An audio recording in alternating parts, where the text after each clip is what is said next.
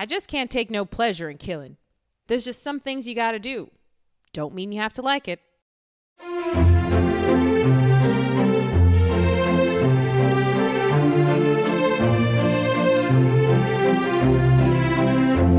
Welcome to Your Pick, a film podcast. I'm Tatum. And I'm Geneva. We are two friends who love movies and love sharing them with each other. Each week, we take turns picking a film that is close to our hearts and talk about why it moves us, to tears, to laughter, and everything in between. We celebrate the craft of filmmaking, as well as the unique and personal ways we find meaning in the movies we watch.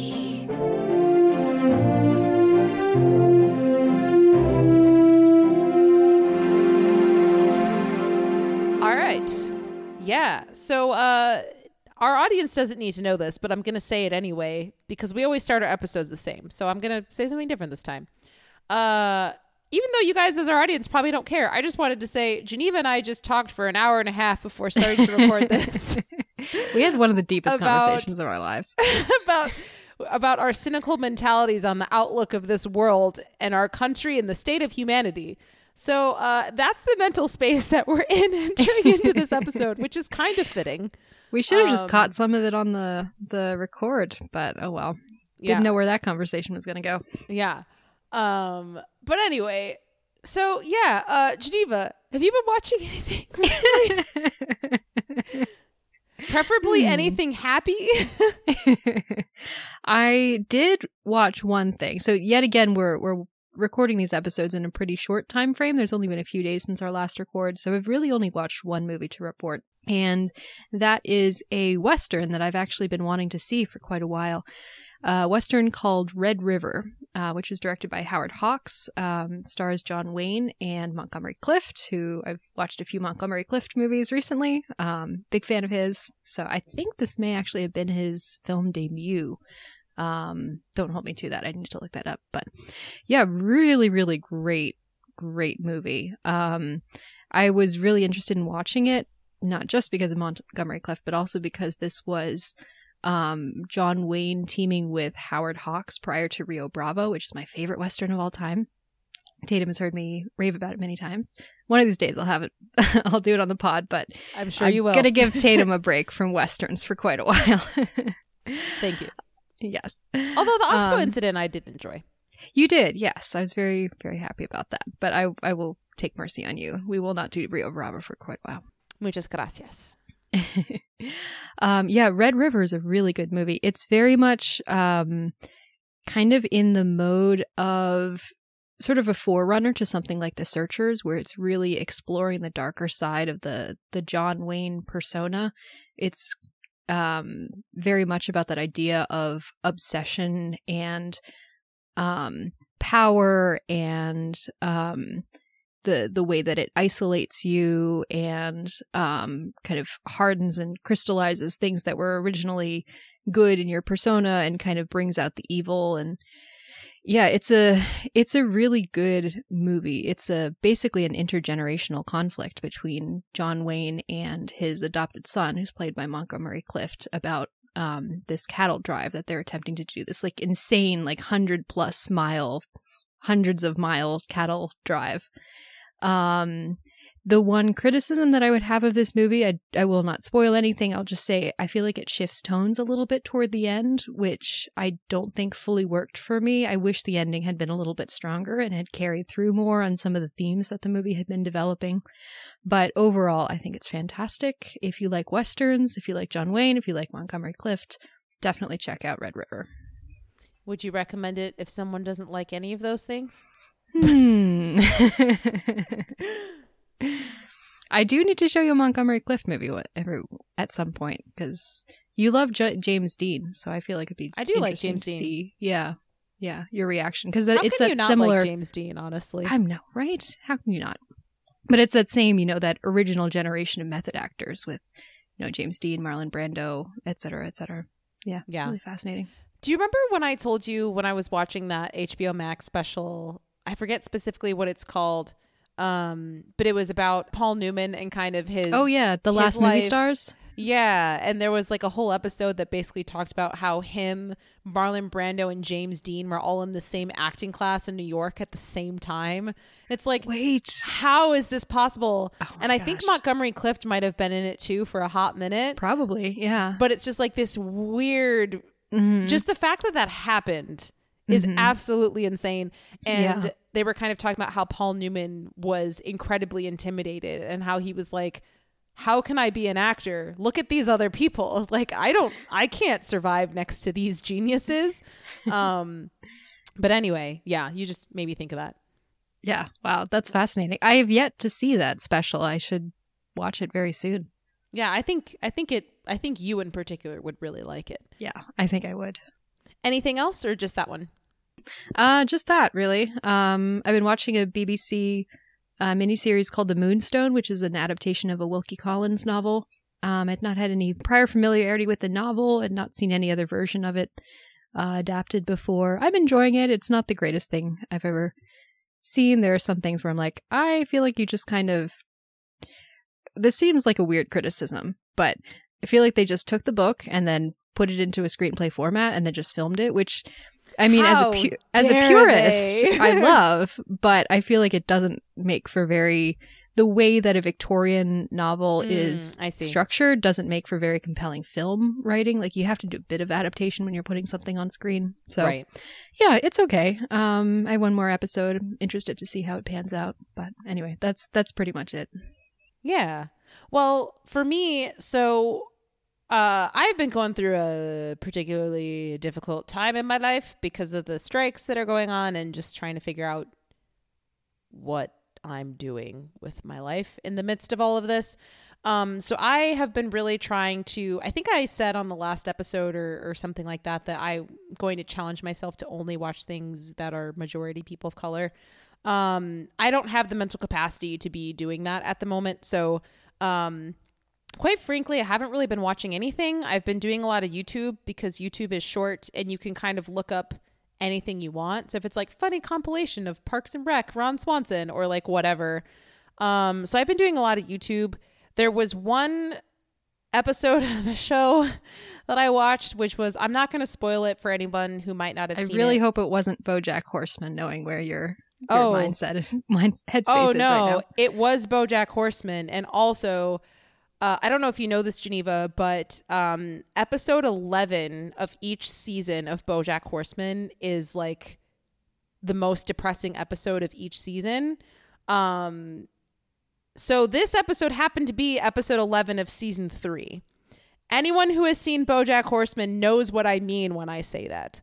I did not know what season three, episode eleven was until I watched it. And I was like, I need to die. This oh, is the no. most depressing thing I've ever seen in my entire life. I texted I texted my friend who we were watching it together a few months ago, and I was like, I don't think I can keep watching this. This is the most upsetting thing I've ever seen. And they responded, they were like, didn't I tell you not to watch that alone? We were supposed to watch like I'm so sorry you're having to go through this alone. I was like, friends I, don't let friends watch BoJack Horseman alone. Specifically season three, episode eleven. Like this is the episode that everyone is like, don't watch this alone. But I didn't know that. And I'd forgotten that my friend had mentioned that. So, um, yeah, BoJack Horseman is really depressed, really depressing. And season three, episode eleven is really depressing. And according to my friend, it only gets worse from here. So um, I might be taking a very long break from this show.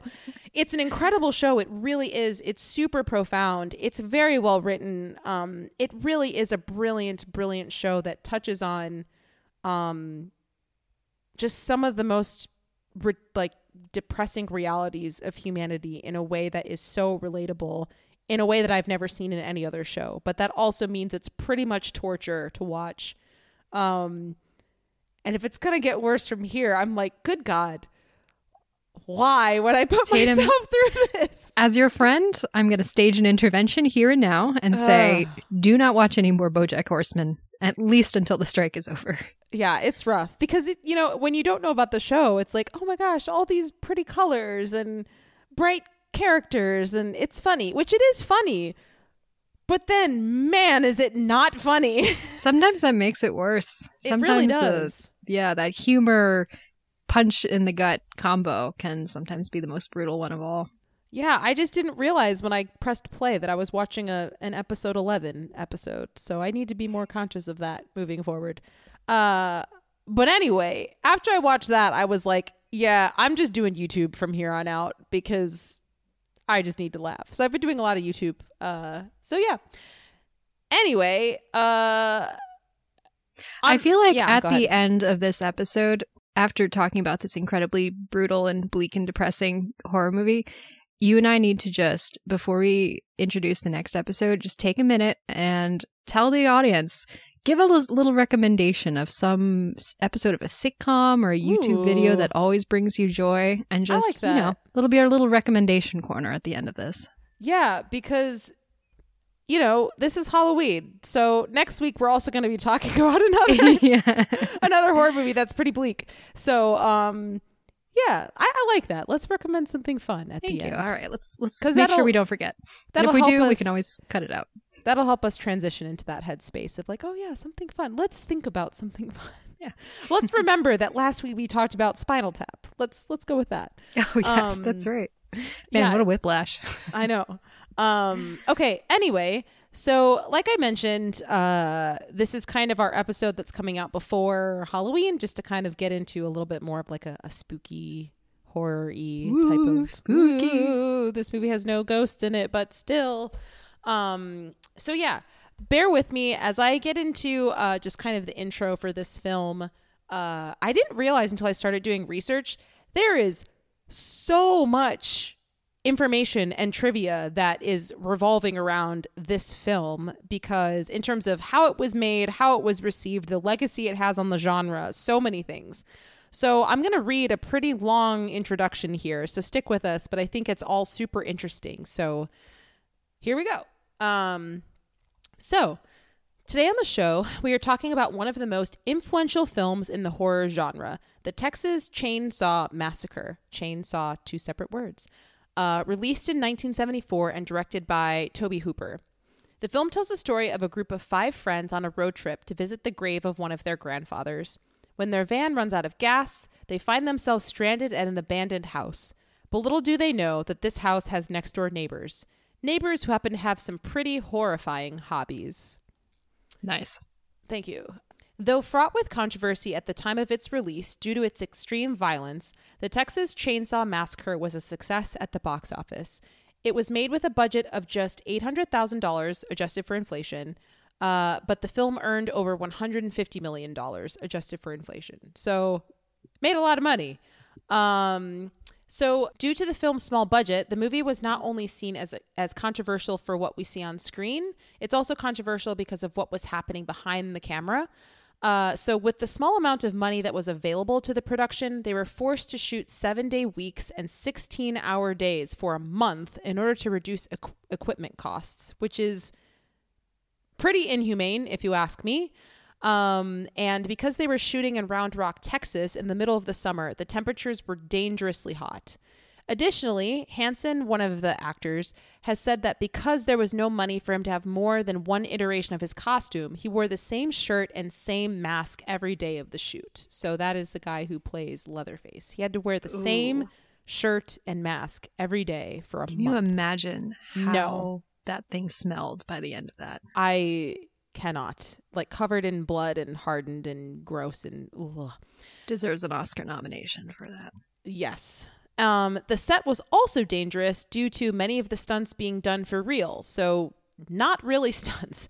Uh, Burns' finger, who plays Sally, um, her finger was actually cut so that the grandfather could suck her blood, and a real hammer was also used while her head was over the bucket. And in the scene when Kirk was murdered, the actor who plays him, William Vale, has come out to say that he was terrified that the chainsaw was held within just inches of his face. So this was a very dangerous shoot uh, that there's no way this would happen today, which rightly so should not happen. Um, Can I ask one question? Um, yeah. If you...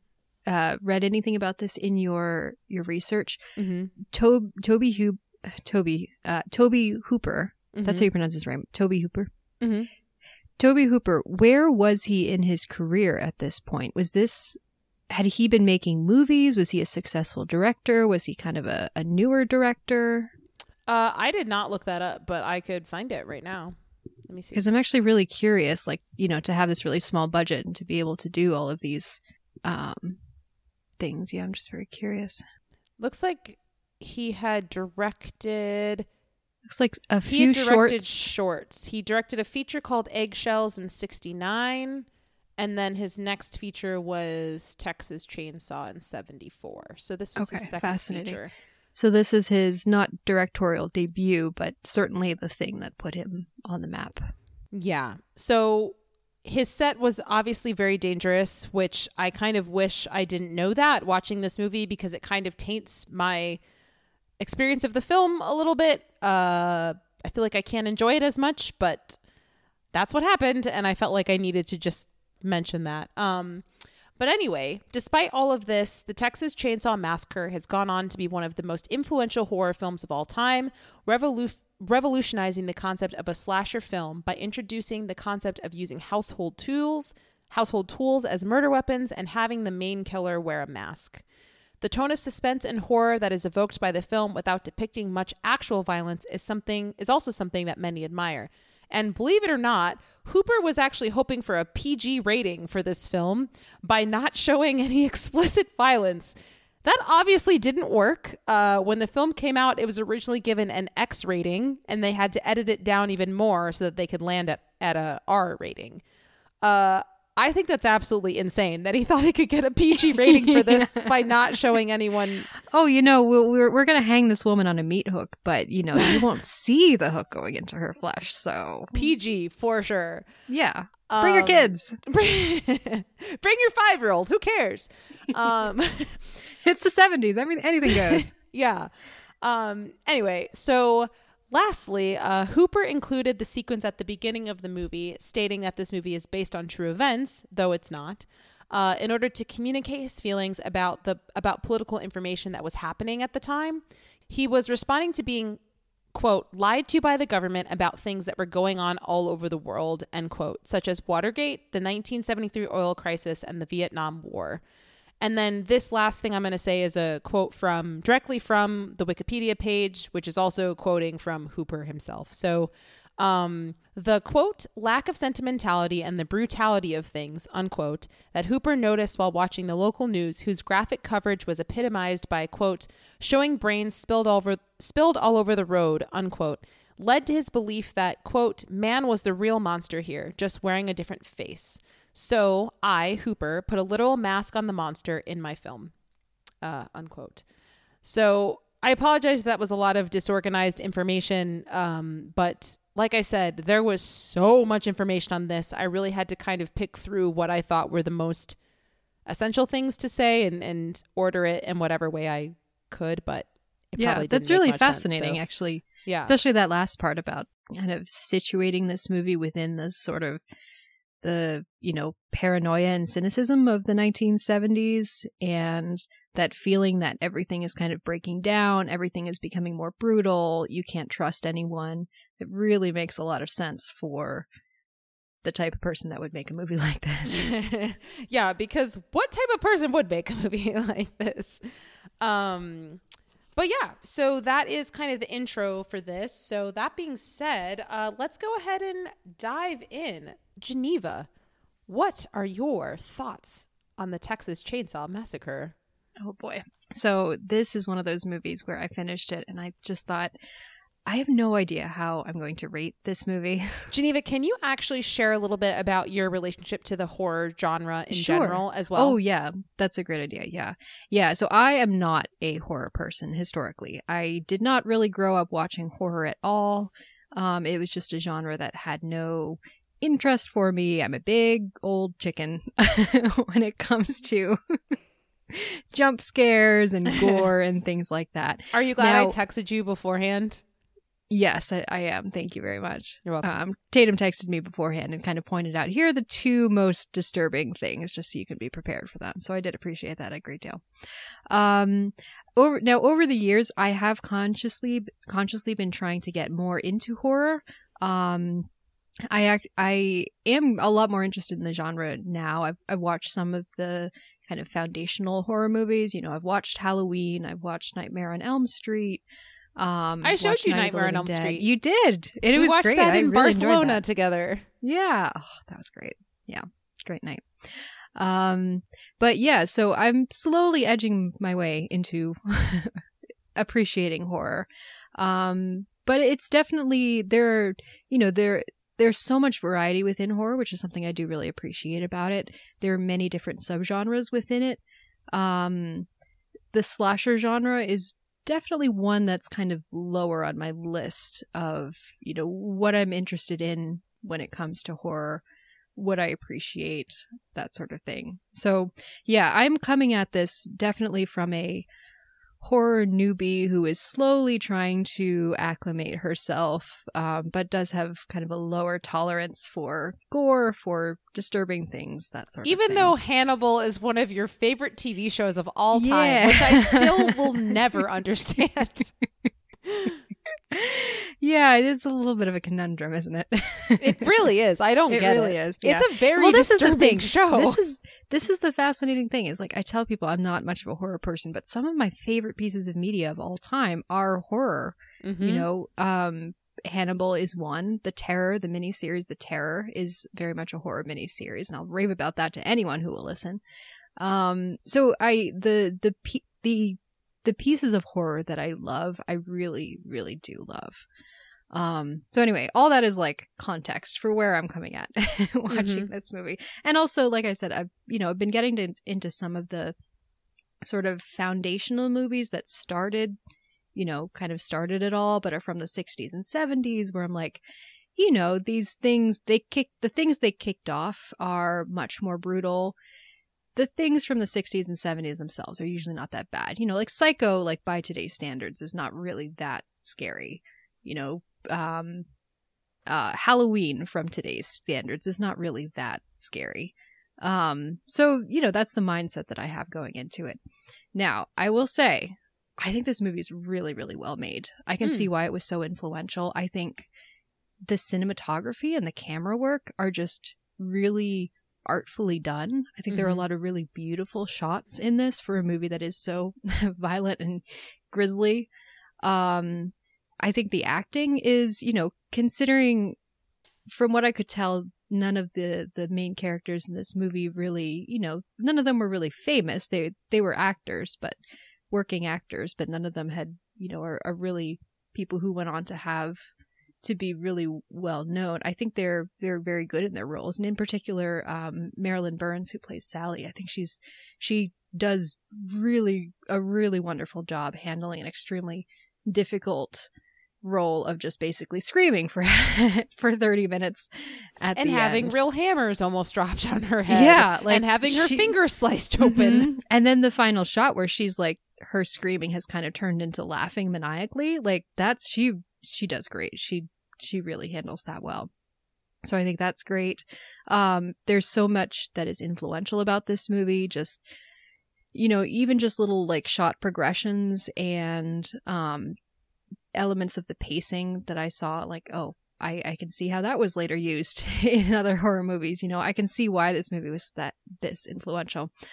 All of that being said, did you hate it? This movie made me sick to my stomach. Oh, okay. I, Gotcha. I didn't hate the beginning, but mm-hmm. by the time it really started to pick up, by the time it was Marilyn running around for Marilyn, sorry, Sally, Marilyn Burns, who plays Sally, running was it around after Franklin died. forty minutes, yeah. Okay. It just at a certain point, I had to pull up a second screen and kind of divert mm. half of my attention because I was just so sick of what I was seeing mm, and okay. so like disturbed, and it's just brutal, and it's so much brutality against a woman, and in a way that I was just like, I I'm not saying it's bad. I think this is a very well made movie, but it is not for me. You know, it's just I did not feel like I was getting very much out of it. I just felt like I wanted to throw up.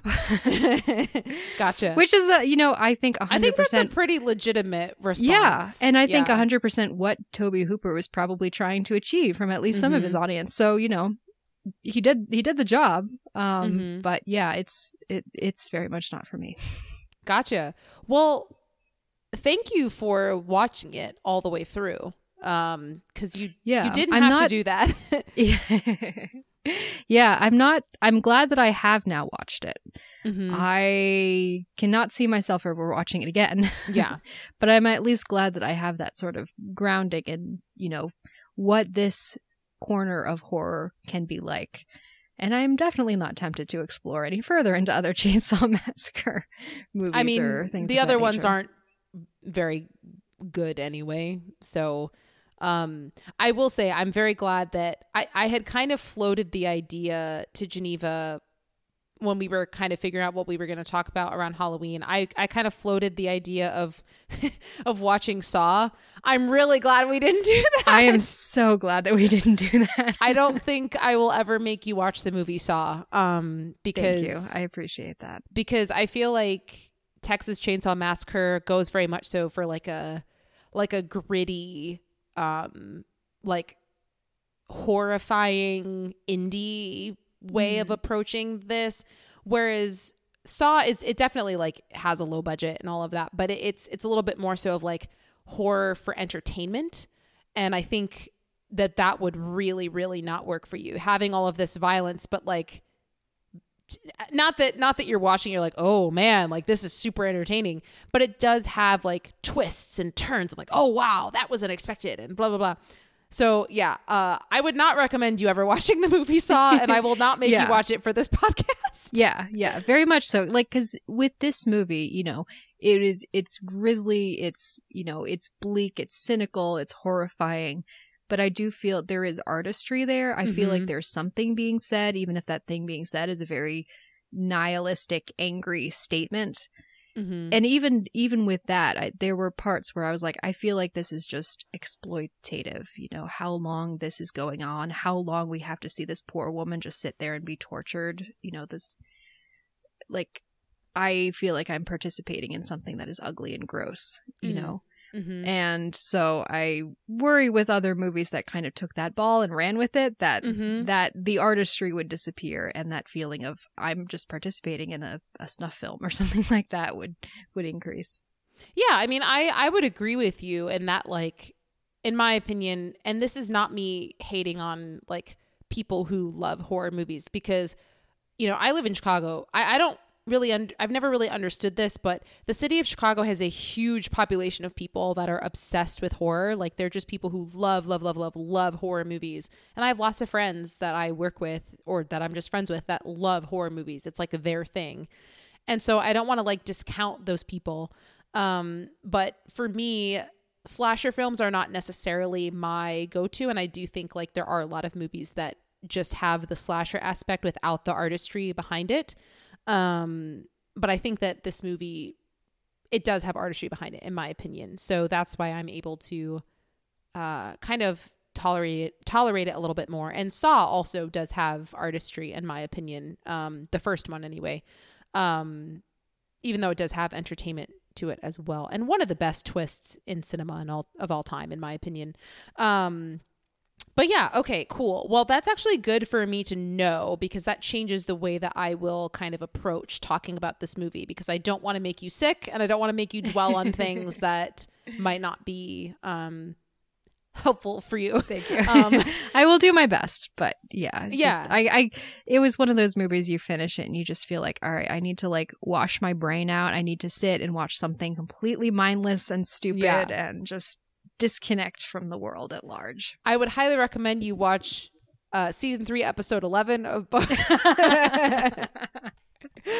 um no don't do that uh but yeah so okay thank you for watching it. Um so as far as my relationship to this movie, so my story is actually kind of similar to Geneva's a little bit, in the sense that growing up, horror was not my thing. I grew up in a household where it was like, this is demonic, do not watch these things, which some of them are literally demonic because it's about demons. Um, so it was something that I never really got into growing up. And, and I had this perspective of movies are either like really, really dark, scary things that are evil, or they're just dumb popcorn entertainment. That was my belief of horror movies for a very long time. And I think I've mentioned this on the podcast before, but a few years ago, I had this really long list that I made of like all the movies that I thought I had to see in order to consider myself a film person. And I had several horror films on that list because I'd never really watched horror. Um, and so this was one of them. This was probably one of the first ones that I watched on that list because it's known to be one of the best horror movies of all time. So I was like, I might as well start with the best. Um, and I watched this movie and I was like, whoa, I really need to start watching more horror movies. I, because I'd never watched horror movies before, I was just like, I've never seen anything like this. This is really disturbing, but in a way that makes me look at life in an interesting, weird way that I've never looked at it before. And, um, so I, I really Uh, not enjoyed. I was very taken aback by this film the first time I watched it. Hard to say this is a movie you enjoyed. It's one of those movies where you're like, I need to find a different way to phrase this. Yeah, like I, w- I was taken aback by it. I was very, I was very, um, I was very drawn into the story and the dynamics of, because I thought it was just going to be, oh, a bunch of people getting killed by some dude with a chainsaw, but I didn't expect the family aspect and the like the mental illness aspect of it, of this is a generational thing. We have a grandfather, we have a father, we have two sons, we have all of these different things.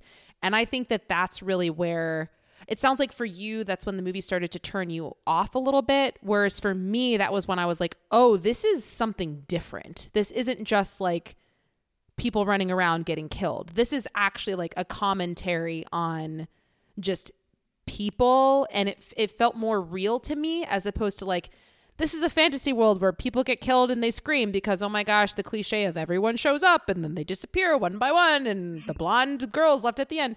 It added another aspect to it that I very much so was interested in, um, because it took it from just being like, from just being violent for violence sake to being disturbing and interesting. Um, so, and similar to what you said, I think it's, I think it's like, it's, it's shot in a very, uh, interesting way. It was shot on film, uh, but like not the standard thirty-five millimeter film because they wanted to save money. So they used a, a cheaper type of film. Um, I think that, I think that the way that it builds tension is really masterful. I think it, it plays into that, you know, I, I hate to call it a trope because that sounds, you know, like uh, diminutive. Is that a word? It sounds like. D- yeah. Diminutive. Yeah. Yeah. But like it, it definitely plays into that horror, you know, um, journey of like, you know, don't do it. Why are you going in there? Don't do the thing. Like, ah! Well, it's funny. I'd I'd seen um, Cabin in the Woods years mm-hmm. ago, which has that scene, you know, where all the, the friends pull up at a gas station in their van to get gas right before they're about to head off to the cabin in the woods. And the old man's like, don't go there. And I was like, oh, that's where that comes from. Yeah, yeah. And so I feel like this movie from the very beginning, it's just like left and right, like, don't pick up the hitchhiker. Don't go to this house. Don't go inside the house. Don't go to the neighbor's house. Don't go inside of the neighbor's house. Like, d- don't leave the van. Don't go running into the forest. Like, all of these different things. And I thought that it just, I love when, when horror movies are able to be horrifying without showing how horrifying, like, without showing the actual horror. And I feel like this movie really builds up to showing the horror later on. Um, and I don't know. I just think that the writing and the pacing and the structure of the story is just really well done, um, in a way that I admire. I think it's very concise. It's told in less than an hour and a half, and you're told exactly what you need to be told, and you see exactly what you need to see, and nothing more, nothing less, in my opinion. Um, So yeah, I don't know. I I I, I really like this movie a lot. I think um, it's definitely not a movie that I'm gonna like watch all the time, but I, I I admire the craft of it, even though hearing about the production of it was terrible. I don't admire that at all. Um, but I think it came together in a way that, I don't know, f- for me as someone who like loves, you know, seeing indie films that are made on a very small budget, but they tell very enticing stories. I think that this movie does a very good job of that in a genre that often can be very, I don't know, not as satisfying and engaging. So yeah. Yeah, it is fa- fascinating how often I feel like um, a lot of these sort of genre redefining horror movies are indie movies that are made on a mm-hmm. small budget and perform way over their expectations. Like you think totally. of, as you were reading those numbers, I was thinking of the Blair Witch Project from um, like nineteen ninety-nine and how that was a shoestring budget made by, you know, people basically right out of film school, just, you know, actors who are, are just up and coming in the, the business trying to get somewhere. And what they created was a huge cultural phenomenon huge. that completely redefined how horror movies are made. You know, there's just that something about that low to the ground desperation and passion and creativity and like need to be really ingenious about the way you use your resources that mm-hmm. can sometimes spark really brilliance and um yeah some create something really original um in the horror genre. Make horror movies low budget again. That would actually be a fun Letterboxd list to make of like groundbreaking groundbreaking horror movies made on small budgets. Like Jaws would be on there, Under the Skin would be on there, Nightmare on Elm Street, Texas Chainsaw Massacre, Blair Witch Project. Like that that would be an interesting list yeah. to make. I mean, a lot of like the the A twenty-four horror movies, right? The sort of elevated mm-hmm. horror movies um, are kind of fit within that as well. Or something like The Babadook, you know, these things that are very much indie projects that suddenly blow up and get all this attention. I wonder what the budget for Rosemary's Baby was.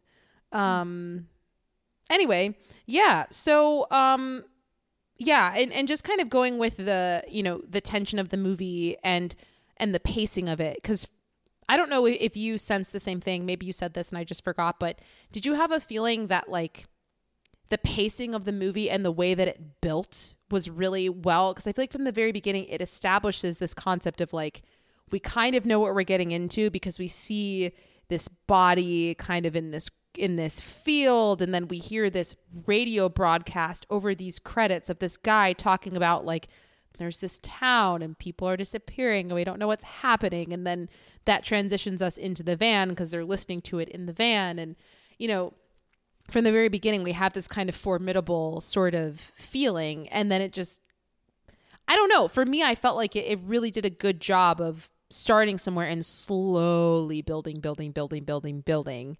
Mm-hmm. Um, I don't know yeah. if that connected with you at all, but.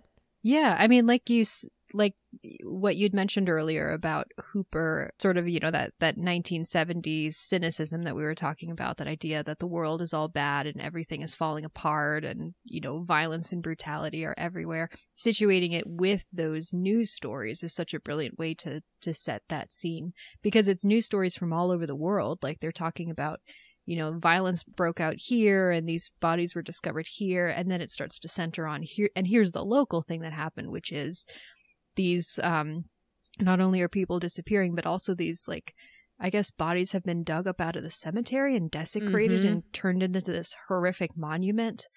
And so, you know, we're starting off with this idea of this incredibly idea unsettling idea of, you know, I guess desecration is kind of the word for it, but this idea that, you know, this horror, these norms are being broken and there is some sort of evil at play that is, you know, there's madness at play. You know, you, you can't really understand why, it's just happening and there's no explanation. And all of a sudden the most horrifying thing ha- you've ever seen before happens. And that then continues when they pick up the hitchhiker, which was mm-hmm. just such an effective way to set the, the scene early on before there's any actual deaths, is just they pick up a hitchhiker. they're a little bit divided on it. Which you already know they shouldn't do. Yeah, I mean, bad idea. Like, I'm amazed that hitchhiking culture lasted as long as it did. But um, he's just immediately like the weirdest, creepiest guy you've ever seen before. Just the way he talks, the way he sits, the way he's like all jumping from topic to topic. And well, I think some of them even these... said they were like, "He looks crazy. Like, don't yeah, pull like, over. Don't do it." Yeah. yeah. Um. You know, he he keeps pulling out all talking about how his, his family used to be in meat or something like that, and like pulling out all these photos of like. Um, but also, Franklin is super into it in a way that's Franklin's really freaky. He's mm-hmm. like, my family was into this too. Like, mm-hmm. blah. I'm like, dude, what? Yeah, like getting again into the the sort of generational theming to what we can talk about a little bit later, but you know. And like, I feel like, you know, as a woman, I've definitely been in this circumstance. And I think a lot of people, but especially women, can be in this circumstance where you're like, you're in a situation and it's your alarm bells are going off and it could go, it could be fine, but it could take a turn for the worse. And then it takes a turn for the worse. And you're like, oh, gosh, how do I get out of the situation? And I mean, it, in my situation, it, it was it ended up being fine. But in this it situation, wasn't a chainsaw massacre. Yeah, he did not suddenly plunge a penknife into his hand.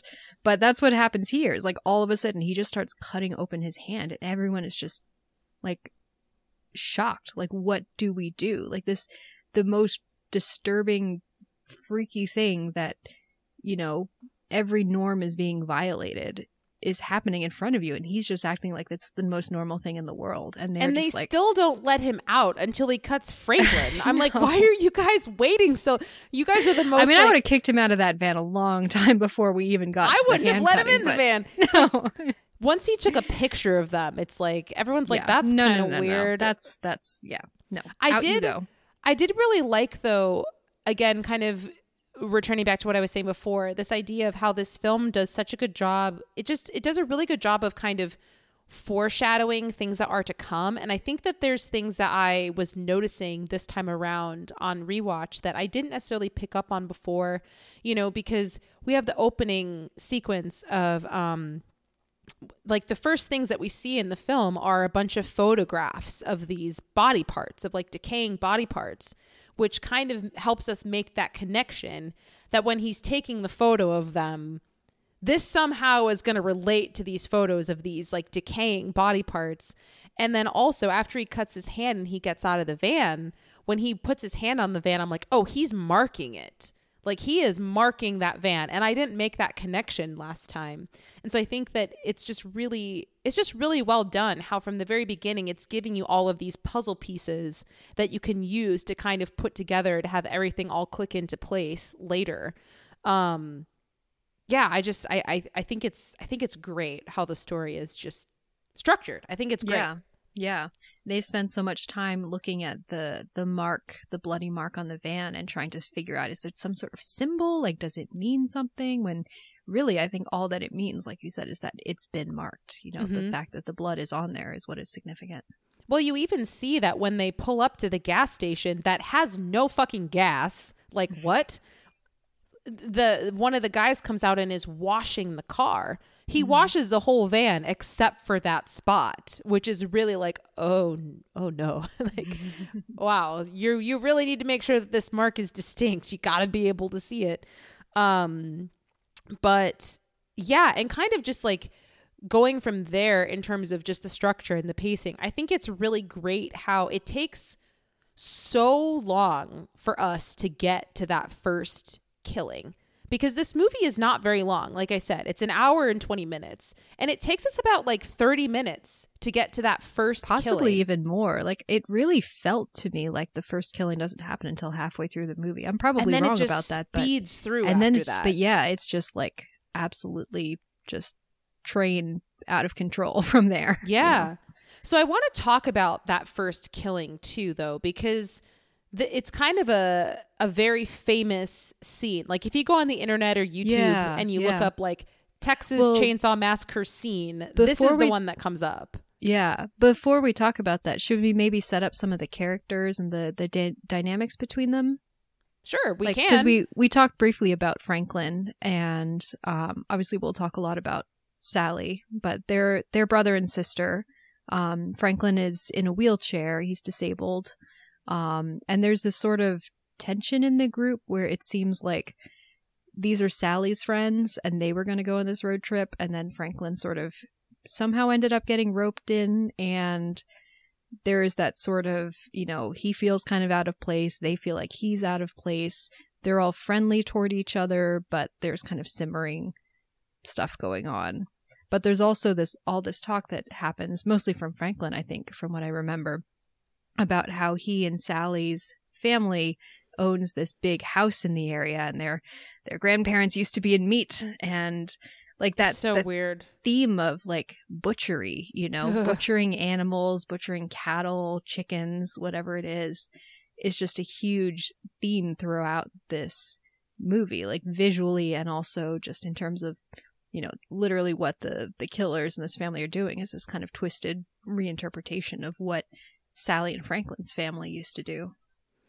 Yeah, and I guess, again, tying that into the structure a little bit and just like the foreshadowing and, and the tension of how things are paced and organized, I think it's really interesting that Franklin kind of goes off on this really creepy, you know, monologue about the violence and how he was so intrigued by the butchering that their grandparents did, that when they get to this big house, you think that that's where the violence is going to happen. It's like, oh man, like once they walk through there, but then you realize later on that it's not actually that house, it's the neighbors next door. And so it's even further prolonging and building this tension of like, oh, it's not happening yet. Oh, it's not happening. Uh, when's it going to happen?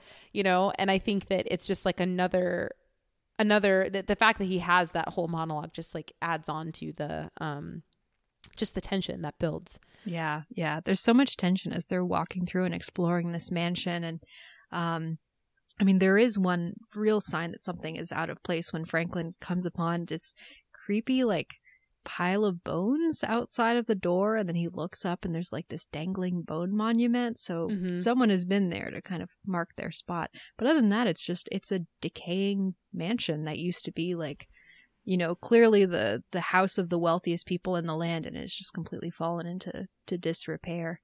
Mm-hmm. And, you know, it's just a spot for these young kids to kind of come and sort of play act, I don't know, exploring and um, talk about what their lives used, used to be like back when their family had money. But um, it, it's very innocent in, in the way that they're kind of exploring it, you know, not realizing what's about to happen. Yeah. So then Pam and Kirk, they're like, oh, look at that house over there. Let's go get some gas from them.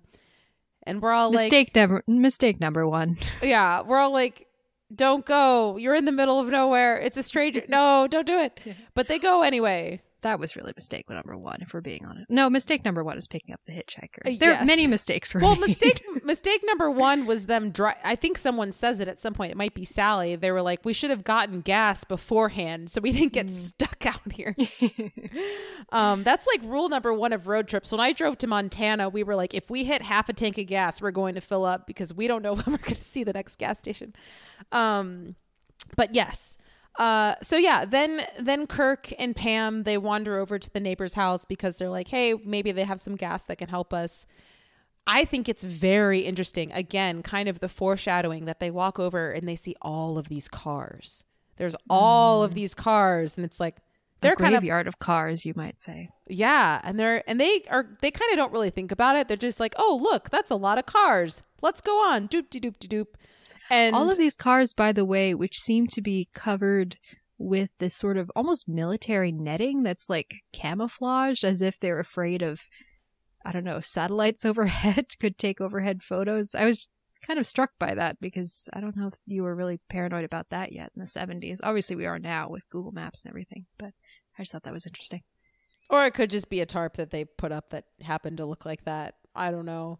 Um Yeah, I don't know. Uh, it could have been a thematic thing that Hooper put in there specifically to reference, you know, wars that were happening at the time. Um, but anyway, so yeah, they get to the house, and um, we have this iconic, well-known uh, opening sequence where Kirk walks into the house. And of course, we have this long sequence of, hello, is anyone in here? Hello, is anyone in here? It's like, there's no one here. Turn around. Stop. It's like, maybe if I go deeper into the house, I'll find somebody. Maybe if I walk through this doorway into a very dark red room with all of these animal carcasses on the wall, I'll find the person who lives back here and they can give me gas for my vehicle. Um, and then obviously this was, sorry, I should just say this was the first moment where I had the thought, you know, these kids are just trespassing in someone's home. Like, you know, yes. They definitely are. Uh, so they're they're the killers are really just practicing self-defense. Like. Exactly. Um, I would say that they succeeded in that. Um, oh, gosh. But yeah, so then as he walks through this, you know, this doorway, Leatherface, we see him for the first time as just this kind of massive Hulk almost of a man. He just comes out and he hits him on the head with this hammer, and Kirk just drops to the ground. And then he starts kind of um, just kind of flopping like a fish, yeah, which he's is flailing around. It's so disturbing, which is calling back to the things that Franklin was describing in the car about when they would kill animals. They'd be like, oh, yeah, we'd hit them once, but it wouldn't be enough. So we'd have to hit him a second time. And it's kind of a connection to what Franklin was saying before. And then after Leatherface kind of drives him back into the room, we have this, in my opinion, I incredible. I think it's the most terrifying moment of the movie when he slams this door shut. Mm-hmm. He, like, the force with which he pulls this metal door shut is so frightening that the introduction to this character of just, he kind of nonchalantly hits this guy over the head in a way that's just like, oh yeah, I'm going to hit this guy in the head and drag him into this room, whatever. But then violently shuts this door.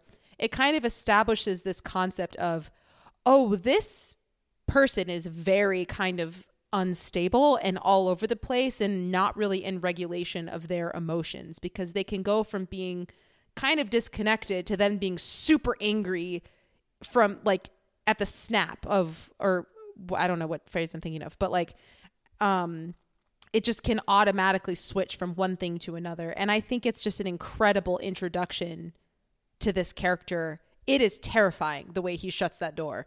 My God, I'm like, oh, this is this is really scary. Yeah, and the um, um the production design too, and the sort of um oh, what's I'm not thinking of the word, but the the weird um disconnect between the sort of crumbling Victorian dark wood, you know.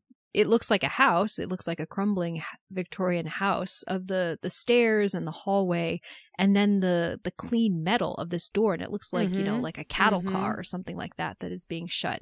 Like the the weird juxtaposition between those two is just so effective in like, oh, this house is a, it's a trap and it's a factory for, you know, the production of, of meat in, in this, you know, really secretive, furtive, horrifying way. Yeah. So then from here, I think we can kind of just like snowball until we get into the final sequence with Sally. But basically after this, we have Pam, who kind of gets to a point where she's like, okay, Kirk's been in the house for a while. Uh, maybe I should go like find him and see what's going on. So then we have yet another sequence of her walking around. Hello, is anybody here? Kirk? Hello? It's like, turn around. So then she walks into this room and she collapses onto the ground. She sees all of these different, um, which, oh my gosh, we have such long sequences of this camera just kind of showing all of these different um, bones and structures that are built out of the bones all around this room. We have a live chicken that's in a cage. We have this like couch throne built out of like, you know, femurs and human bones, you know, and there's spines all over the place and skulls and, and yada, yada, yada. Yeah. And like if feathers and. If you're familiar with the, the true crime story of Ed Gein, who is kind of the inspiration for Psycho, um, like the original. Also Silence of the Lambs. Yeah. Yeah. I, I would assume that it's probably partly inspired by that. It is. Yeah. The, that killer inspired this one, Silence of the Lambs and Psycho, um, which you can kind of see similarities between all three of them. Um, but yeah, so she basically is so freaked out that she kind of doesn't even register that she can get up and, and leave almost. Um, so then she ends up finding herself in the hands of Leatherface in a really, really awful sequence where um, he brings her into this back room and he literally hangs her on a hook that from the ceiling. Oh. And in front of her is Kirk uh, on the table, who I think he's already dead, which gives me a little bit of comfort. Um, he's already dead and he gets chopped up by Leatherface. I'm not going to go into gruesome detail about it. Yeah, um, but poor Pam is like, she's still alive. She's on this hook and she's watching it all and she's begging and crying. And yeah, this was the moment where I was just like, oh no, this is... Yeah. Well, actually, from... The moment that they hit, they picked up the hitchhiker was really the moment where I was like, "Oh no, I'm gonna, I'm gonna have some problems with this movie." Yeah, I, and then eventually we find out that, which this is another one of the most scary sequences for me, because for me it's like a worst nightmare. Which, like, I mean, all of this is a worst nightmare, but um, there is a moment when Jerry then comes looking for them, and before Leatherface registers that Jerry is actually in the home, Jerry makes makes his way into that back room and kind of sees what's going on. And Pam is like trying to get out of the freezer, which is horrifying to me that she's stuck in a freezer freezing to death. Like, I just, ooh. And so Jerry opens it and Pam like flings out of this freezer and she's like flailing or whatever. And then Leatherface hears that she's screaming and then he comes in and he also kills Jerry. So three people are now dead. Uh, super fun. There's there's this moment where Leatherface, like after he kills Jerry, he kind of looks around and he's like, "Where'd he go?"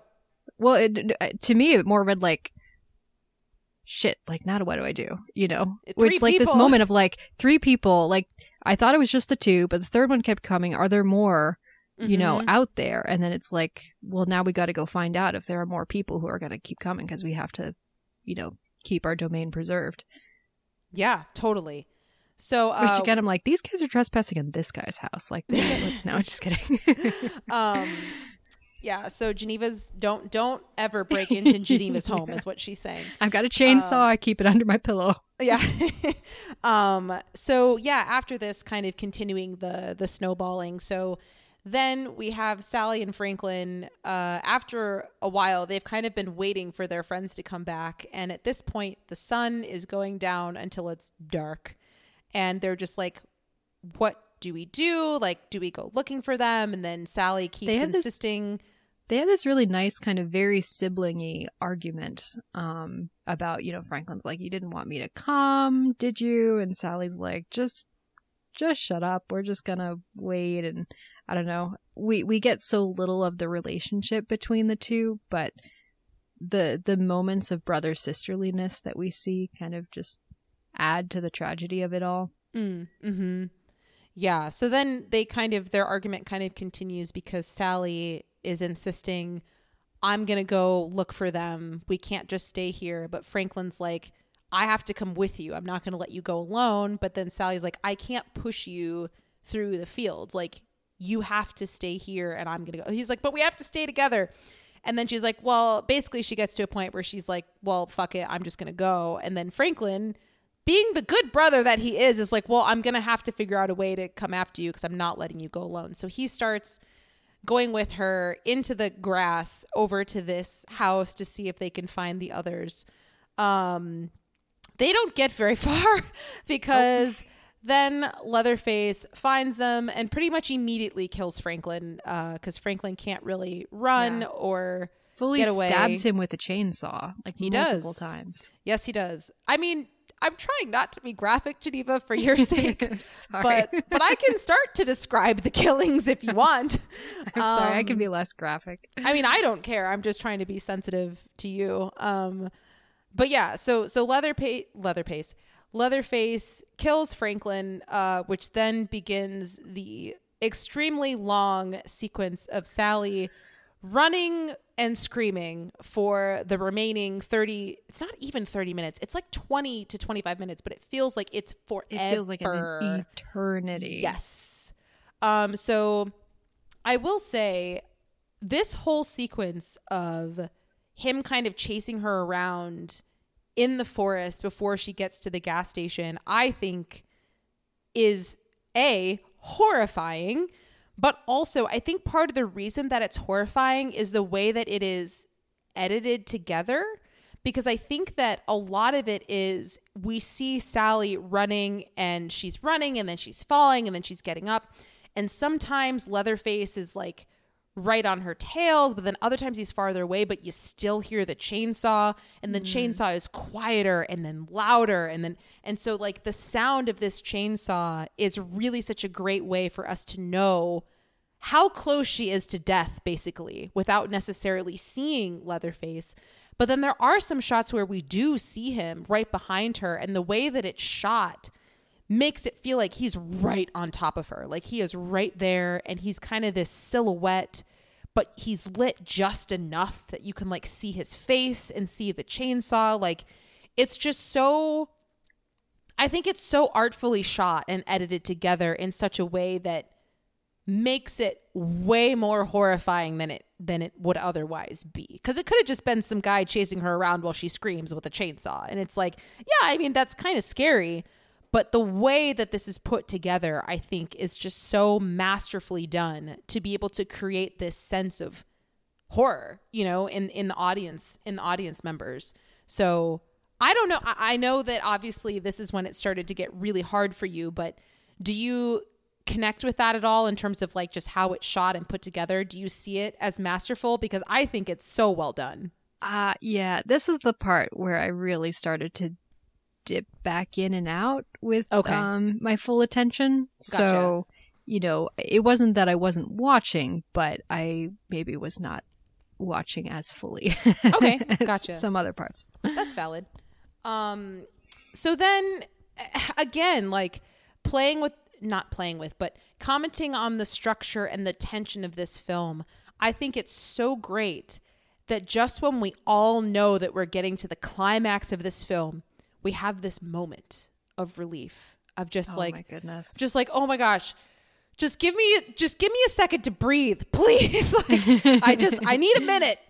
And the movie does such a good job of, you know, I, at least in my opinion, when she gets to the gas station, we know that it isn't over.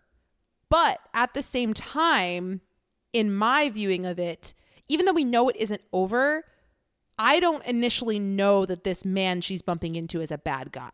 He mm-hmm. seems like a good guy, but when he leaves, and obviously we have this, in my opinion, incredible shot of just the door being open for a very long time because, mm-hmm. sorry, I'm kind of speaking round and about, but she barely escapes Leatherface. He's like mm-hmm. right He's like on right top on of her. her. Heels. Mm-hmm. And then she gets into this door and all of a sudden it's quiet. We don't see him anymore, anything. It's like he just disappeared out of thin air or yeah.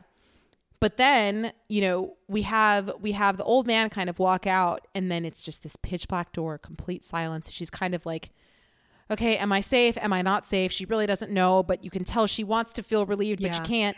And her acting here, again, is so incredible. Good. The the jerky way that she moves her head as she look, is looking around the room, like you can tell she's in shock. Her adrenaline totally. is just completely through the roof. Yeah, it's fantastic. Yeah. And then, which talking about good acting performances, in my opinion, I was completely blown away. The old man comes back after the truck backs up, and his face has transformed. Before, when we see him, he seems kind of like, oh, he's maybe a normal dude. Yeah, this is a weird place, but he could probably maybe be a normal guy. But then he comes back in and his face is contorted. He looks like a maniacal, insane murderer person. And that transformation, I think, is just so well done. And then all of us, all of us, and then I'm like, okay, here we go. Take a deep breath. We're going right back in it. Okay, yeah. Cool. Thanks well, for those that sixty great seconds. Pan. There's that great pan as she's, I think it's as she's waiting still. He's not yet come back, where she's looking around the room and just kind of registering all the sort of, you know, normal things that you would expect to find in a in a person's home. And then she just looks over at the stove, and there is mm-hmm. so much meat being so much meat being roasted, And, you know, some of it is clearly like sausages and things like that, but some of it's pretty undefinable. Like, what and you're is like, it? I don't know what this is. And I think that's the moment where she starts to realize, oh no, something is wrong. Yes. So, yeah, so he comes back with a rope and a sack, being a typical creepy murderer who's like, don't worry, it's going to be fine. Just come over here. It's like, oh my gosh. So, um, so he ends up taking her back to the house, the farmhouse. And this is when we really start to understand. I think we all kind of knew that the hitchhiker was somehow related to this. Um, but this is when we start to really realize, oh, this is a family. Like, this is mm-hmm. a father and this is two sons. And this is, but then I actually forgot this. Mm-hmm. I forgot that there was a grandfather. And so I'm watching this and I'm like, and, and they tell him to go get grandpa. And I'm like, okay, cool, whatever. And we all think he's just like some, they've been keeping this dead person yeah. in a chair for a long time. But Psycho then we style. realize, oh no, he's alive. Like, we don't know what's wrong with him. Anyone who looks like that should be dead. I don't know how he's still alive. Doesn't matter. It's terrifying. Well, and it's funny because um, there had been multiple references to Dracula early in the movie. Mm-hmm. Like um, yeah. Franklin had talked about, I think the, that the hitchhiker, I think, had looked like Dracula when they pull up at the the abandoned house. They talk about how it looks like something Bela Lugosi lived in or something like that. Mm-hmm. But now this grandpa is literally sucking the blood out mm-hmm. of this woman. Like, he literally lives on blood. Yeah, I... Yeah, so basically they bring Grandpa downstairs for dinner time, and uh, the thing that Grandpa gets to eat is Sally's blood. They cut her finger. He sucks on it for quite a long time, um, and then she blacks out, and then she wakes up again, and she is sitting at the head of the table, and, you know, the the father and the two sons, they kind of have this family spat, but in a way that mass murderers have a family spat, basically. Um, and they end Your up typical having typical mass murderer family spat. Right. And they end up having this really interesting argument, in my opinion, where the, the where the sons are basically telling their dad, like, you don't do any of the hard work. You just you're just the chef. You just cook the food. We're the ones that have to do all the hard work. And so they end up having this really interesting, in my opinion, argument where they're kind of figuring out, like, who's actually the one in power here? Who's the one that has the ranking? But very clearly, because he's the dad and these two sons are are mentally ill, and who knows what their father has done to them to have them have this sort of relationship, because they're both so dangerous to others. But once this figure is in the room, the two of them become like puppy dogs, which almost terrifies me more than anything. I'm like, what did this man do to these people to make them have this relationship with him and behave in this way towards others? Um, but then we learned that the grandfather was the best killer of them all. And so they're like, well, let's let him kill Sally. Let's watch him do it. Um, and before that happens, we have this really kind of like disgustingly beautiful shot of Sally's eyes. Her eyeballs are kind of flittering around the room, and we have these extreme close-ups of her pupils and this bright green. Um, I, I don't necessarily have a thematic interpretation as to why the film does that or if there's a deeper meaning. Um, but I just thought it was worth mentioning that we have a pretty, you know, long instance where we have shots of her eyes. Yeah. I don't um, know too. And it, it, it was very disturbing to me. Yeah. yeah. So I would just like to say that throughout all of this, she's just screaming. She is constantly screaming. Yep. Constantly screaming, nonstop screaming, nonstop screaming. I mean, and she when she's not screaming, been, but... she's begging for her life, as you would, as anyone would in that situation. Yes. So basically, they pull her over to the end of the table because they're going to have the grandfather kill her because he's the best killer of them all. And Leatherface um, gives the grandfather a hammer while she's bent over a bucket so that he can hit her in the head and kill her. And it's this long extended sequence where he keeps trying to hit her in the head, but he can't do it because he keeps missing. It's falling on the floor. It's falling in the bucket. All of these different things. one hundred seventy-five years old. Yeah. Slash a zombie. Like, I don't, I don't know. Like, I don't know what's going on. Um, but so through the circumstance of this, um, the, the hitchhiker's son, he ends up getting frustrated. He's like, all right, grandpa, like, give me the hammer. You can't do it. I'm the one who's the best at this. Give me the hammer. And so in the process of him letting go of Sally to take the hammer, she manages to get loose enough that she can run. So she runs out of the house screaming and Leatherface continues to chase after her with the chainsaw yet again. Um, at this point, the sun has has started to rise. So she's been stuck with these men for a very long time. Um, she's gone through the night with them and now the sun is rising. So she makes it out to the street and Leatherface is still chasing her around. Um, and yet again, when he gets very close to, you know, being on top of her, there's this truck that comes and, well, actually, no, he hits the truck hits the, um, the hitchhiking brother first. So, oh yeah, that's right. Fully runs over him too. Yes. Like, I was like, how did they film that? It's a I, pretty yeah. impressive effect. I feel like a lot of their budget probably went to getting that dummy. um, but yeah, so the hitchhiker brother gets run over first, then the truck driver stops, and then he stops and uh, Sally's running towards him. And then the truck driver recognizes, oh, there's a man with a chainsaw chasing after you. Whatever will we do? And so... Gotta say, this truck driver, what a champ. I, okay, so I will say, I was a little bit confused. I'm like, you could have just started the truck and driven away as opposed to going out the other side, but whatever, this is a horror movie.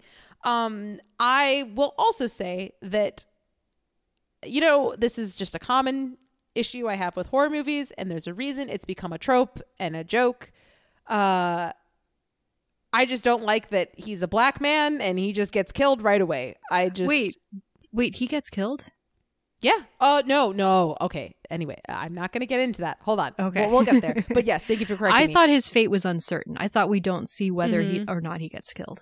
Yes. So I'm going to get to that. Thank you okay. for bringing that up. So, um, so yeah. So basically, like, the two of them get into the truck, but they can't fully, like, drive away for whatever reason.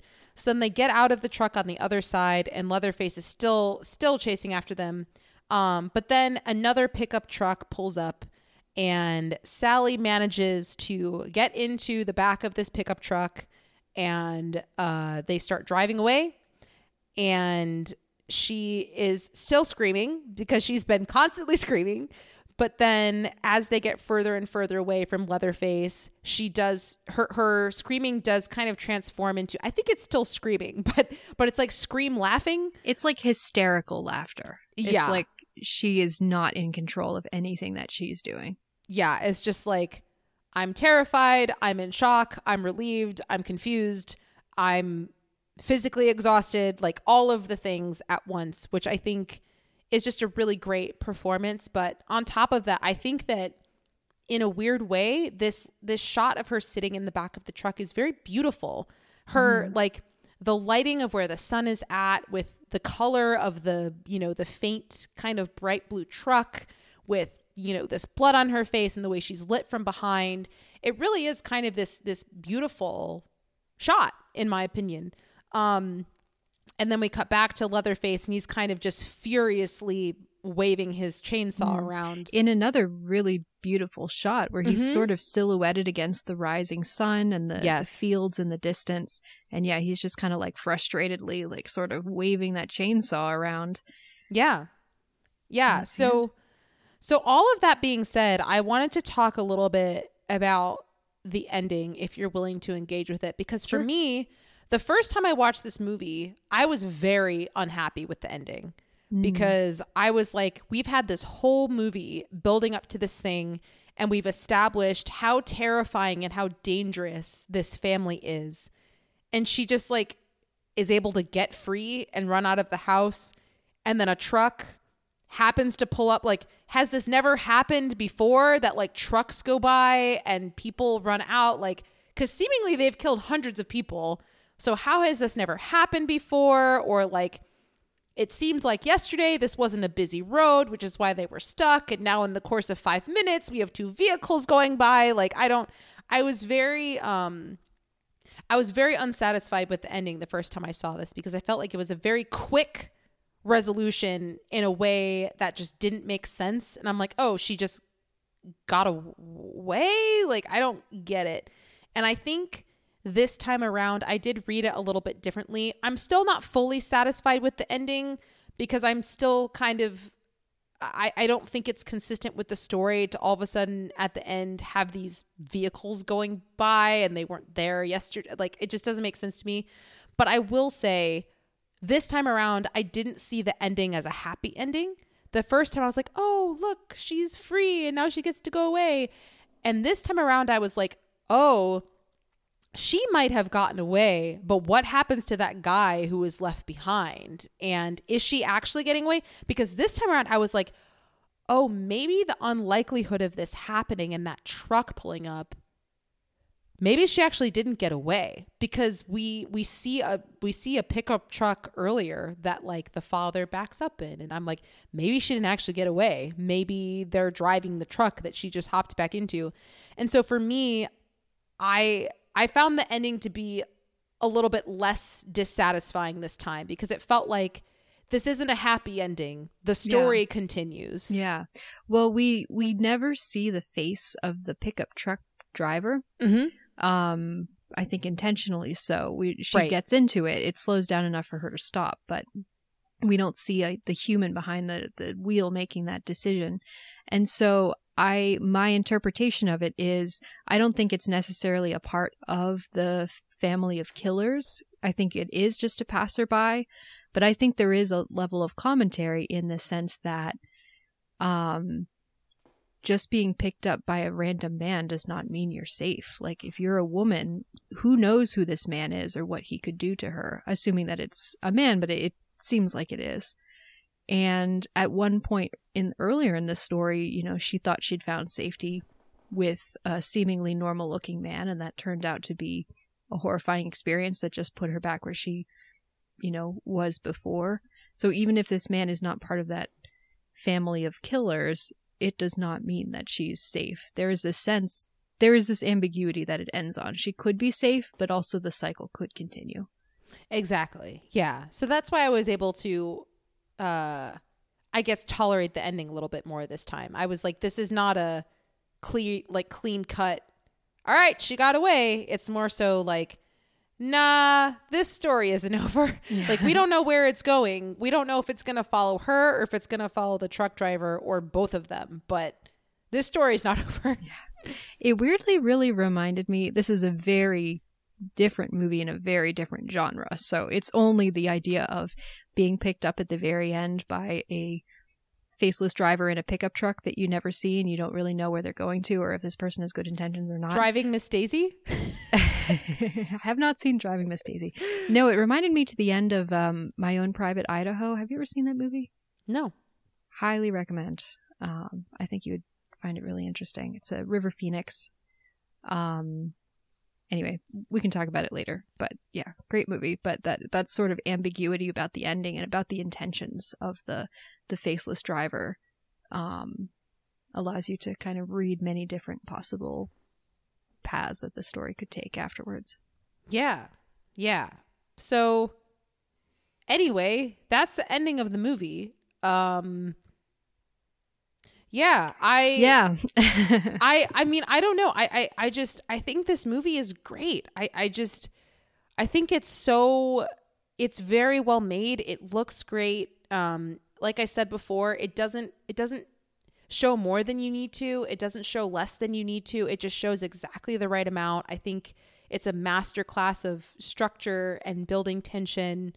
Um, I think that the dynamic between the father, the grandfather, and these two sons is incredibly fascinating. Um, that scene where they're at the table and she's just screaming for a really long time. I just, I don't know. I just think it's interesting to step into the lives of what like what what is the what are the lives of these people, because I think it sounds like you, and you know, rightfully so, I think a lot of other people as well, they're very focused on how is Sally being treated or how is Sally interacting with this experience that's going on, whereas for me, especially on the second viewing, I'm just fascinated by the dynamic of this family. Like th- this is what they do, like every day or, or on the regular. Like, what I don't know. I, I just, I want to learn more about them and what, what their lives look like on the day to day. And, and do they ever get along? What does that look like? You know, do they ever fight each other? And, and what does that look like? And I don't know. I just think it's super fascinating. Like, is this a routine where they carry grandfather upstairs every morning and bring him downstairs every night? It just feels like, it feels like an introduction to a whole other world. And Sally's a part of it for just a little bit, but this world goes on and on and on. And I don't know. I'm just really intrigued by it. I don't know what that says about me, but you know, I'm not really a huge serial killer, true crime person. Like, I'm not someone who's obsessed with serial killers like a lot of other people are, but I think in this instance, I just find it to be really intriguing. Like, who are these people? And getting to see them in their element, not just as these monsters running around killing people, but as them, like, in their calm, normal state, or at least as calm and normal as they can be, I guess. I just find it fascinating. I really like that. I mean, I don't like that sequence, but it's just so intriguing to me to kind of see them in their own world just having dinner, you know? It's this weird juxtaposition of it is the worst moment in this woman's life and the most mundane moment in this family's life. I just think it's a really interesting juxtaposition. I love it. Yeah. Yeah. The, um, you, I mean, you, we made the connection earlier between this movie, Psycho, and, um, Silence of the Lambs, as both being, mm-hmm. all being stories that are inspired by the Ed Gein killings. And what I think is really fascinating about those three, and then, you know, many, many other horror stories that have been similarly inspired by or were inspired by those movies themselves, is this idea of the kind of typical American home and the sort of, um, you know, the nuclear family, the the standalone American house, um, and that idea that within that house, you know, that's a closed off unit. You can you can be invited in, but you can't fully penetrate all of its secrets un- if you don't live there. And so this idea that there could be evil festering inside of there, there could be unspeakable horrors, there could be, um, you know, just just things beyond our imagination. And then one day, all of a sudden, the, those things get cracked open and you see what's been going on inside that house, you know, behind closed doors. Like, that is just, I feel like, such a uniquely kind of uh, horror trope that is ground into the the D N A of America, of like, you know, we we all want to have our own independent houses where we can live with our families, but what actually goes on? I don't on. anymore after watching this movie. um but yeah, I mean, that to me was the thing that disturbed me most about this movie, is that family idea and that idea of like, this has been going on for so long. This house is covered in bones, in feathers, in dust, in grime, in blood. Cars. You know, cars. So many cars. Um, you know, that the these this family has been allowed to operate unnoticed, undetected in, you know, it's pretty isolated, but the way that this has been just right under everybody's noses, and yet they've been able to continue with it, um, and for as long as they have. It's just, yeah, so incredibly disturbing. And like the the fact that this was, you know, a seventies movie, and like you said, not shot on like the highest quality thirty-five millimeter film. It's a little bit grainier with that seventies sheen. It's kind of, you know, everything's kind of run down. Everything's a bit dirty and musty. All the clothes look really lived in. Um, well, they are. As yeah. We yes, we found out. Yeah. Literally lived in for at least for a month or more, um, sixteen hours a day.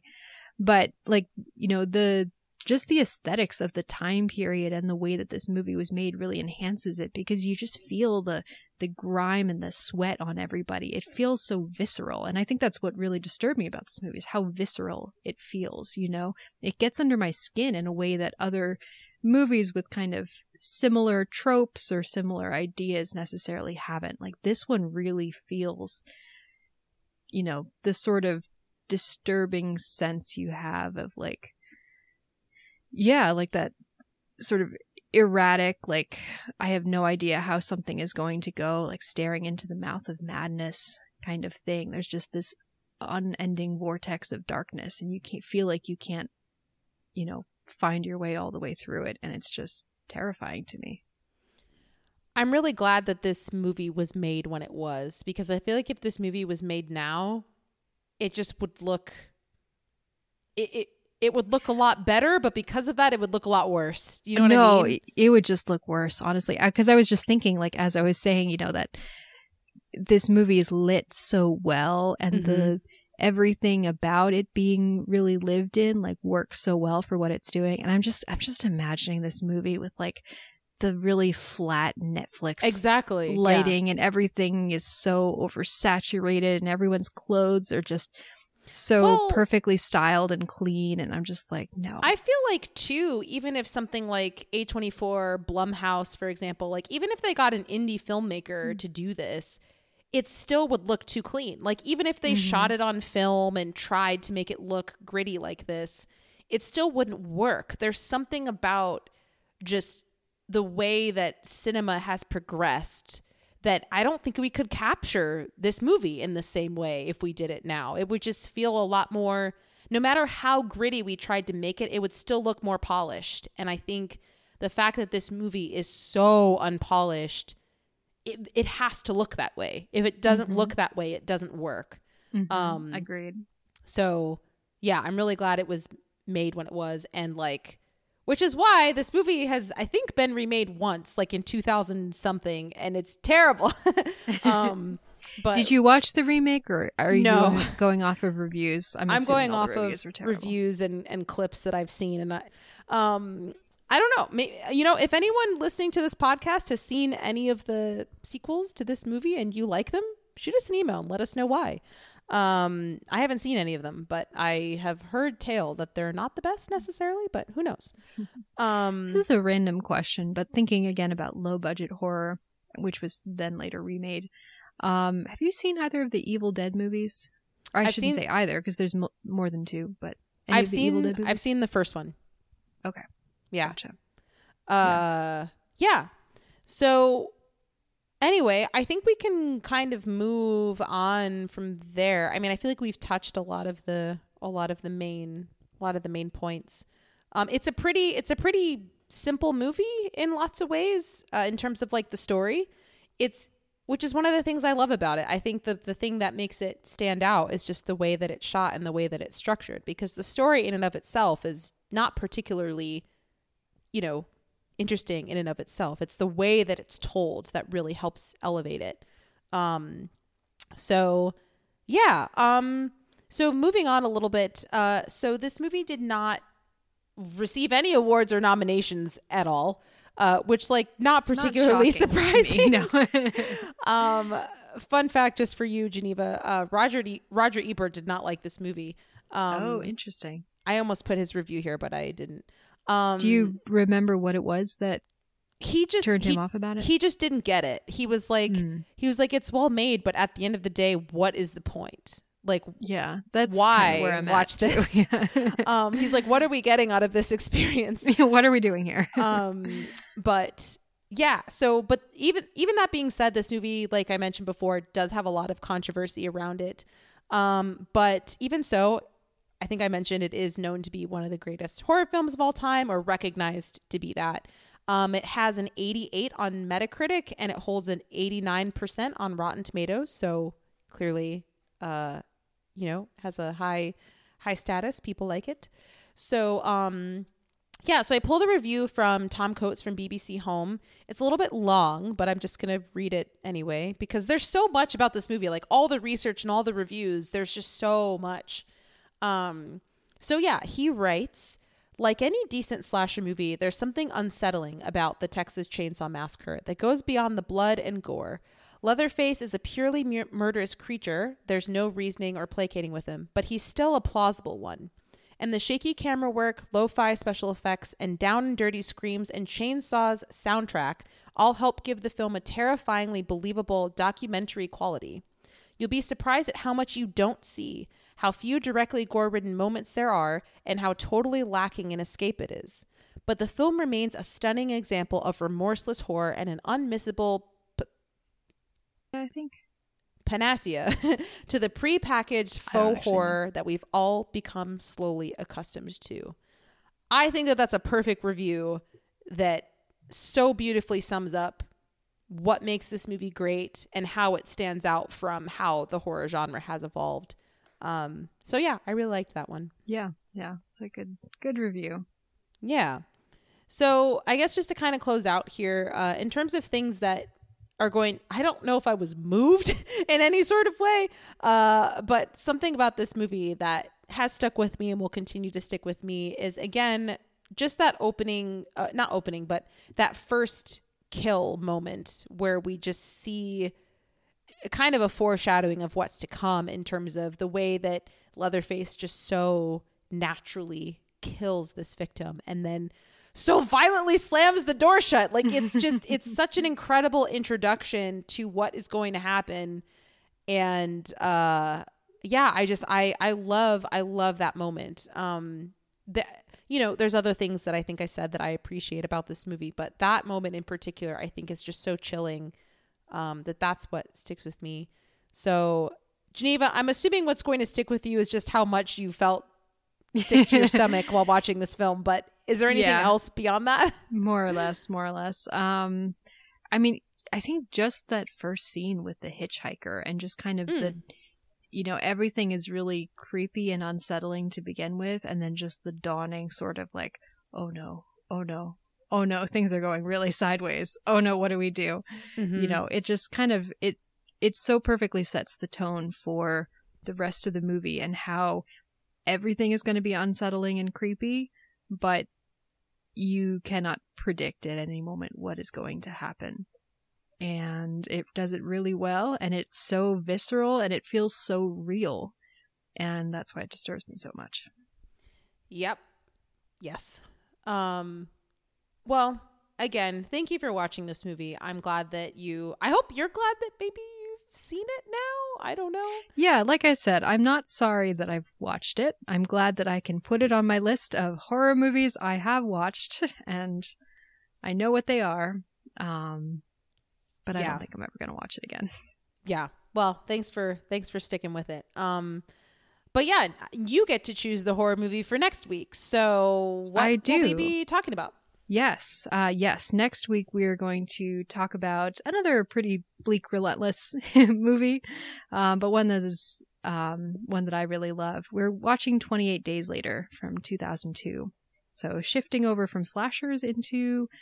zombies question mark yes yes yes yes yes uh before we say goodbye, um, oh my gosh yeah thank you for I totally forgot yeah yeah so do you have um a recommendation of a funny YouTube video or sick compilation or sitcom episode or anything like that?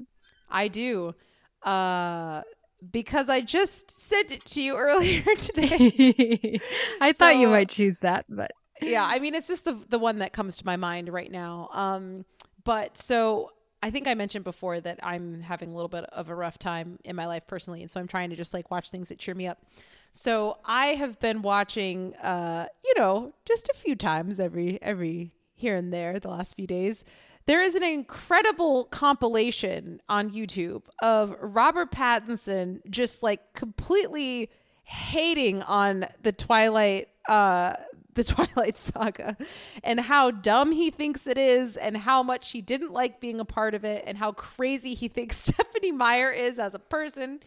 Um, it is called, very simply, Robert Pattinson Hates Twilight. It's a three minute compilation of all of his interviews across that time period. Um, highly recommend. Even if you haven't seen Twilight or read Twilight, I feel like you can still get the humor out of it. Um, so... yeah, go over there, check it out. It'll hopefully it'll make you laugh because it makes me cry laugh every time I watch it. So, yeah. yeah. Um, what I will recommend is what I ended up watching last night after I finished this movie. Well, I watched I watched a couple different things to try and clear my head a little bit. I watched an episode of Key and Peele. What time did you watch great. this movie? Um, I started it later than I should have. I fin- think I finished around maybe eleven thirty. Oh, you watched it like at night. Yeah, oh yeah. Oh yeah. I mean, I had to oh, wait till well, I got home from work. Okay. Gotcha. Yeah, that has a huge a huge relationship or a huge um you know way on how you experienced it the way that you yeah, did. Yeah, yeah. It, it was times, maybe not the perfect Both timed. times I have watched this movie, I've watched it during the day. Both times. Mm, so. Yeah, that that might help. That might yeah. help. But yeah. Um But yeah, so I watched an episode of Key and Peele, which is great. Highly recommend Key and Peele. But I also ended up on a compilation of, um, so there's a, a show, so this is horror theme, so appropriate. There was a show, a Ryan Murphy show from like ten years ago or so called Scream Queens. And um, in the show was one of the core cast members was um, my man, Glenn Powell. And he is hilarious in this show.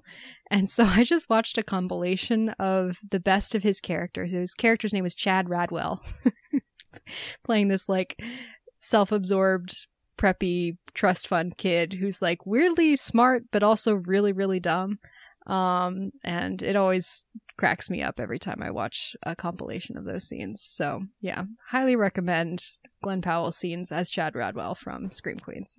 I don't know what's happening with the Ryan Murphy algorithm, but I keep getting suggestions for like Glee things on YouTube. I never oh, watched Glee, um, but I did watch one the other day because it was like the worst performance and the best performance of every actor of ev- on the show. And so it was like this twenty minute video oh, of like, gosh. let's show the worst. That show had a million characters too. Like, I, I like know. That would take quite a while. They did all the guest stars. They did like Idina Menzel, oh, Catherine gosh. Hardwick, Adam Lambert. I'm like, wow, this is a long video.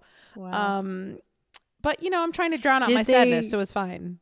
Did they include um Gwyneth Paltrow's they uh, did. performance of "Fuck You" by CeeLo Green, and they was did. it best or worst? Uh, I don't remember if it was best or worst. Both of them were bad because it's Gwyneth Paltrow singing, but um, yeah, yeah. I don't remember which one it was. Um, but yeah, I actually think I really like Ryan Murphy. I know you don't like him, but I think I like him a lot. Um. Even though I never really watched Glee. But anyway. Yeah. I did watch the first two seasons of Glee and then I fell off. Yeah. Um.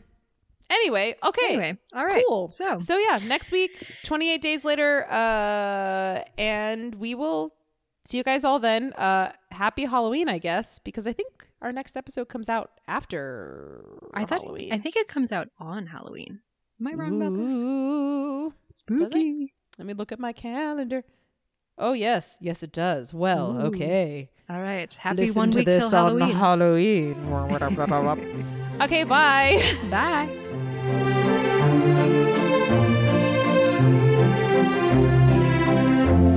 Thanks for listening. If you want to get in touch with us, you can email us at your pick pod at gmail dot com. Our theme song was composed by Joel Rushton, and our podcast graphic was designed by Kara Shin. If you like this show and want to hear more, please rate and subscribe on your favorite podcast platform. We're excited to have you on this journey with us. Until next time.